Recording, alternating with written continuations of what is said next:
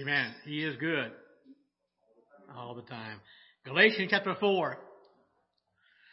Our theme this year for Advent has been the heart of Christmas. Galatians 4 verses 4 through 7.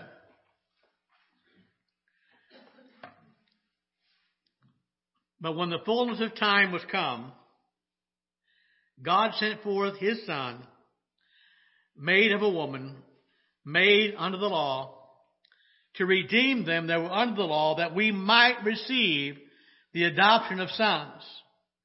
And because you are sons, God has sent forth the Spirit of His Son into your hearts, crying, Abba, Father.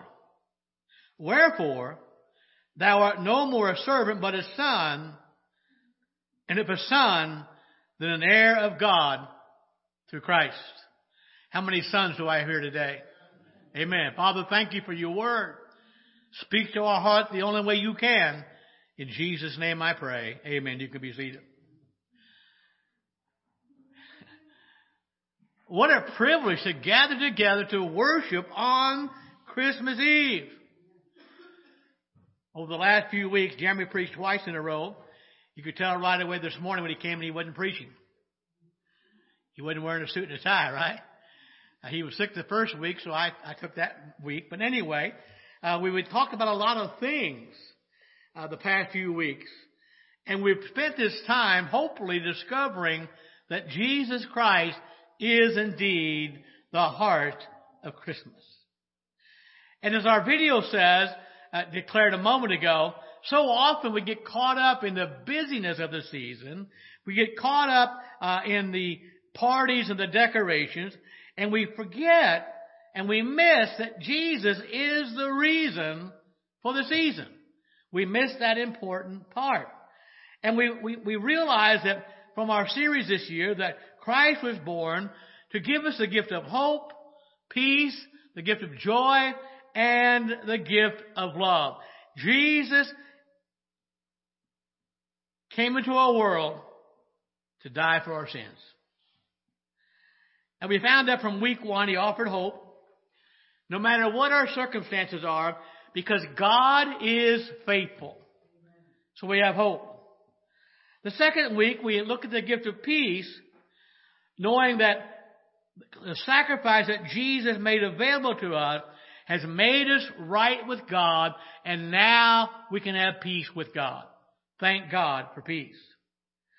And last week, as Jeremy preached from John chapter 1, we learn that we can have joy no matter what our circumstances might be because God became flesh and now He dwells with us. He dwells with us. But I think today, as we look at this last theme of Advent, a theme that sort of bubbles forth from the Word of God, and the theme of love holds all of this together. And at the heart of Christmas, now hear me, is the love that God has for each of us, for the whole world. And just at the right time, Jesus came into the world.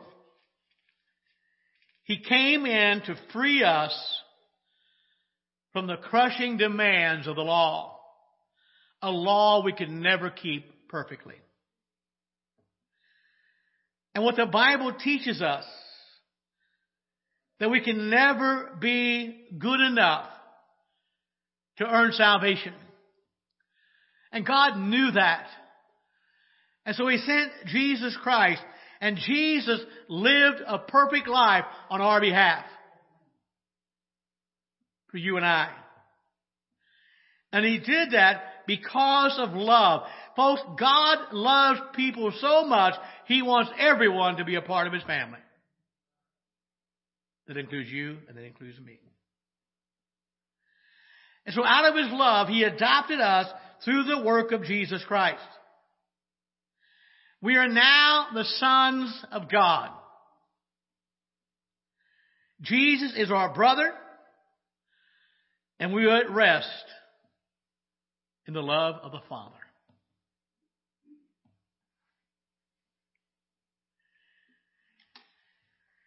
You ever get a Christmas gift you wasn't sure how to respond to? Uh, this past week was my birthday. I hate birthdays. After 30 years of age, I found they weren't happy anymore. But my uncle sent me a birthday card. He always does. I sent him one. And so what I did, I took the card he sent me last year and the one he sent me this year, put them side by side, took a picture of it, and I texted to his wife, but he doesn't get text on his, or he doesn't do texting. He sent me the same card two years in a row. And I know he didn't know it. Now, I like the card because that's why I saved it from last year. I thought it fit, it fit well. It, was about Jesus feeding the 5,000 and people asking, well, is, this, is this gluten free? Is this sugar free? You know, whatever.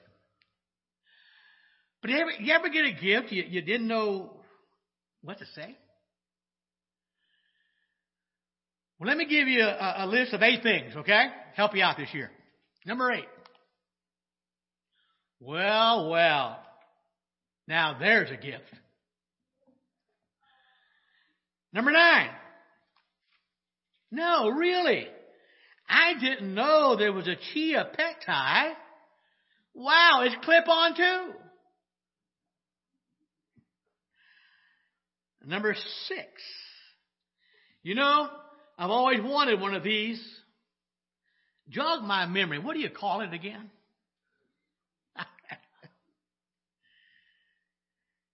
Number five. You know what? I'm going to find a special place to put this. Number four. Boy, you don't see craftsmanship like that every day. Number three. And it's such an interesting color too. Number two. You say that was the last one? Am I glad you snapped that baby up? Number one. You shouldn't have. No, really. I mean it. You really shouldn't have. Now, I don't know where that came from. It's not my, it's not original of me.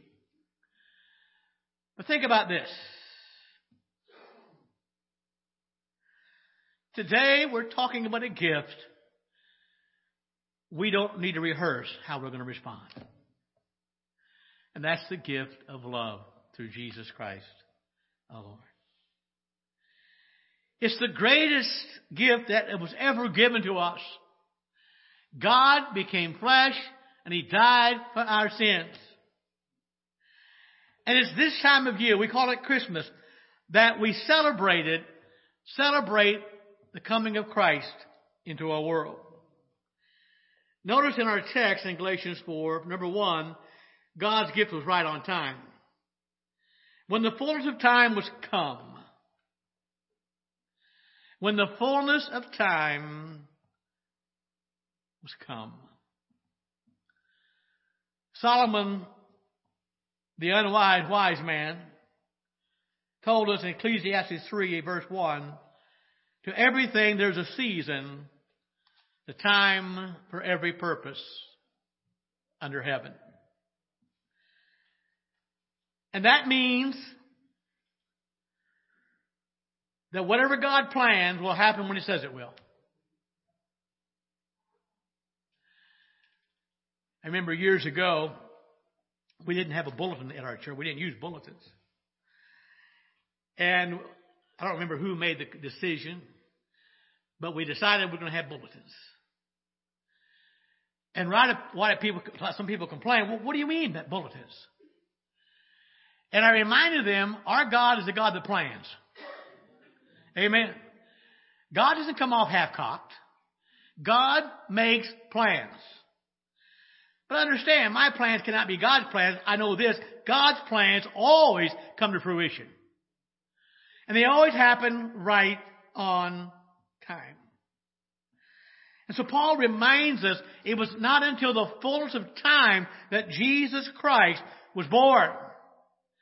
And so I want you to realize the timing of the birth of Christ was not an accident. Jesus came exactly how God had planned from the foundation of the world. So what does it mean when the fullness of time has come? How does that truth apply to this season, the scenario of the birth of Christ? Was there a set time, a set plan for the arrival of the Christ child? Now to understand that we can go way back to Genesis 3.15. The Bible said, God said in verse 15 of Genesis 3, I will put enmity between thee and the woman, and between thy seed and her seed, it shall bruise thy head, and thou shalt bruise his heel. I don't have time this morning to sort of exegete that passage, but I will tell you this, it's the first mention of a promise of Messiah in the Bible.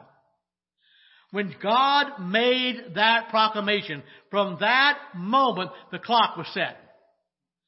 It was going to happen, and, we, and the world would wait for the one who would come to crush the devil's head, and my friend, he has come. Jesus Christ has come. So way back in Genesis, God had, a, had put in motion a plan. And when the time was right, God executed that plan. In fact, we could say when the right time came. Another thing that Paul points out in verse 4 from this right time, from this plan, was our position in God. Because of what Christ did, because He died for our sins, we are no longer, if you're born again, we are no longer outsiders. We are now the sons of a true and living God. Look at verse 6 and 7. Because ye are sons, God hath sent forth of His Son, I'm sorry, the Spirit of His Son into your hearts, crying, Abba, Father. Wherefore, thou art no more a servant, but a son. And if a son, then an heir of God through Christ. Now let me just make a statement here, to clarify something. God says we are a son of God. Please understand, that is important. Because in that society, daughters or wives or women had no rights. They had no legal inheritance rights. Only a son inherited. So God is not trying to be chauvinistic here. The point is, doesn't matter who you are, if you're a child of God, you're now a son of God. You have received the right of inheritance. But not only that, we have been adopted into the family of God. Now hear me folks. Notice our position. Now we're not outsiders, we're insiders. We are sons of God. And I will say daughters of God as well, but understand the technical reason for sons there. But here's the important thing. We're no longer on the outside looking in. But now, because God lives in us, we can cry out, Abba, Father. A term of uh, endearment. So at the right time, not only did Jesus come, not only did he fulfill all the requirements of the law, but he also made our salvation possible. He redeemed us from our sins. That's why this message is so important. We have been redeemed and adopted. And thank God if you're born again, you are now a child of the King. You are a child of God. So why was Jesus born when he was? Why? Now, first of all, we have to understand what it means by the fullness of time. And if you were here in Sunday, we found out a lot from Old Testament prophecy. Now, if we consider what the Bible's prophesied about the birth of Christ, we learn how he would be born. We learned where he would be born. And we also learned why he would be born. But what we're not told is where is is is when he would be born. Look at the how, Isaiah 7:14. Therefore the Lord himself shall give you a sign. Behold, a virgin shall conceive and bear a son, and shall call his name Emmanuel, meaning what? God with us. Hallelujah. God with us. That's the how. Notice the where. Micah verse 5 verse 2. But you, Bethlehem Ephratah, though you are little among the thousands of Judah, yet out of you shall come forth to me the one to be ruler in Israel, whose goings forth are from old, from everlasting. So we have the how. We have the where. Look at the why, Isaiah chapter 53. Verses 4 through 6. Surely, He has borne our griefs. He's carried our sorrows. Yet we did esteem Him stricken, smitten of God, and afflicted. But He was wounded for our transgressions. He was bruised for our iniquities. The chastisement of our peace was upon Him and with his stripes, and with his stripes, we are healed. All we like sheep have gone astray. We have turned every one to his own way, and the Lord hath laid on him the iniquity of us all. So what's the why?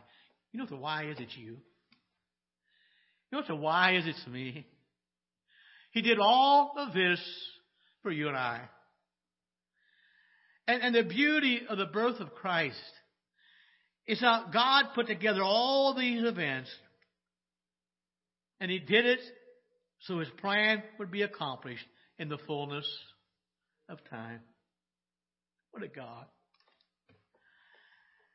Now, I, I can't say for sure, but you know, I know this be a fact. It'd been about 400 years since there was a prophet from Israel, in Israel. Isaiah said, I don't have that verse, Alan. If there be no vision, the people perish. And about 99% of the people take that verse out of context and, mis- and misunderstand it. He's not talking about having an idea or a vision. He's talking about a prophet. If you don't have somebody giving a vision from God, you're in trouble. And for 400 years, Israel had not had a prophet in their midst. And so I have to wonder, for sure, if they were still expecting the birth of the Messiah. It's possible their hope was fading away. It had been so long. But it was at that moment that moment in history, after 400 silent years, God sent His Son to this world. The waiting was over. The silence was over. God is speaking now through His Son. So God takes the how, He takes the where, and in Galatians 4, He takes the when, and He ties it all together in the fullness of time. When the fullness of time, God sent forth His Son. Jesus came into a world where all have sinned and fallen short of the glory of God. Jesus came into the world where the wages of sin is death. But thank God he offered a way out. He offered salvation. And Jesus said, be of good cheer because he said, I have overcome the world. And he wants us to know that the gift of God is eternal life through Jesus Christ our Lord. And I want you to realize the greatest gift that God ever gave was his own son. And he did it because he loved us. So when God sent His only Son to be born into our world, it was a visible expression of God's unfailing, relentless love. He loved you that. And the reason His love is the greatest gift of all, because His love meets the deepest need we have, and that's our sinful state. Jesus died for sinners. And the gift that God gave was a thoughtful gift. Because in fact does meet our greatest need of salvation. The gift that God gave is a priceless gift. Because my friend, you cannot purchase it without the blood of Christ. The gift that God gave is a timeless gift because God's grace is never ending. And above all else, the heart of Christmas is the love that God has for the world.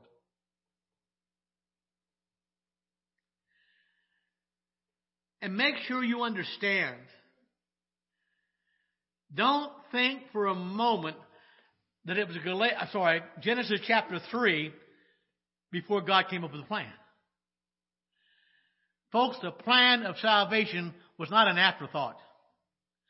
The plan of salvation was from the foundation of the world. God always had a plan to save his people. And so this book, the Word of God, is a story of God's divine efforts and God's faithfulness to reverse what happened in chapter 3 of Genesis, the fall of mankind. Motivated by love, God executed the greatest plan in history. And oh, my friend, it is the greatest plan. The fullness of time had come. It was the right moment to send his son to make a way that you and I can be restored to Jesus, to God. Now think about this. Because of his love for you and I, for the whole world, God was not contented to sit back and watch creation suffer forever. He went to great lengths to be with us and to make you and I a part of his forever family.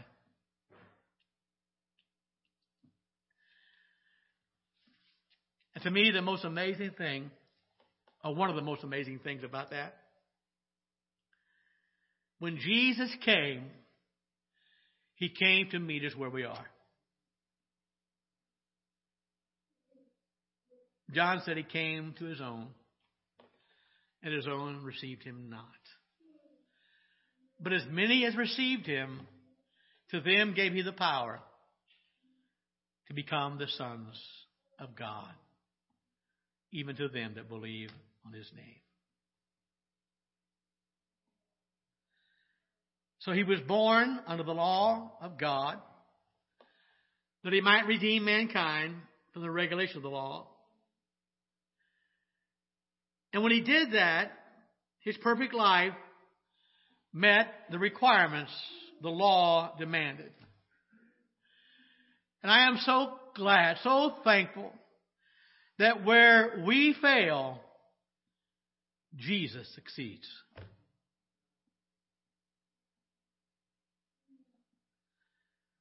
So how did God best demonstrate his love? John 3:16. For God so loved the world that he gave his only begotten Son, that whosoever believes in him should not perish, but have everlasting life. Let's stand together.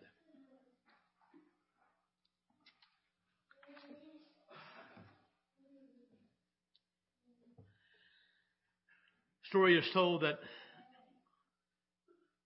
someone once asked, How much does God love me? And the reply was to picture Jesus on the cross and see his arms open wide open. And I want you to know today that whosoever can come. The gift of love is the greatest gift of all. Jesus died because God loves us. And maybe you're listening online this morning. My prayer would be that you know Jesus Christ as your Savior. Don't pretend to know Him. I mean, know Him. To the point that your life has been changed. That you don't do the things you used to do, not because you're earning salvation, but because you love Him as your Savior. The greatest gift of all is the gift of Jesus Christ. Let's pray. Father, we love you this morning. And we're so glad that you did send your Son and you did die for our sins. And Father, we know there's no other name, no other name under heaven except the name of Jesus Christ, whereby we might be saved. I pray, Lord, you'll speak to hearts today. And God, I pray that those of us who are children of God, we would share that love with our world. And I pray for those who are lost. God, draw them to your heart. In Jesus' name I pray. Amen.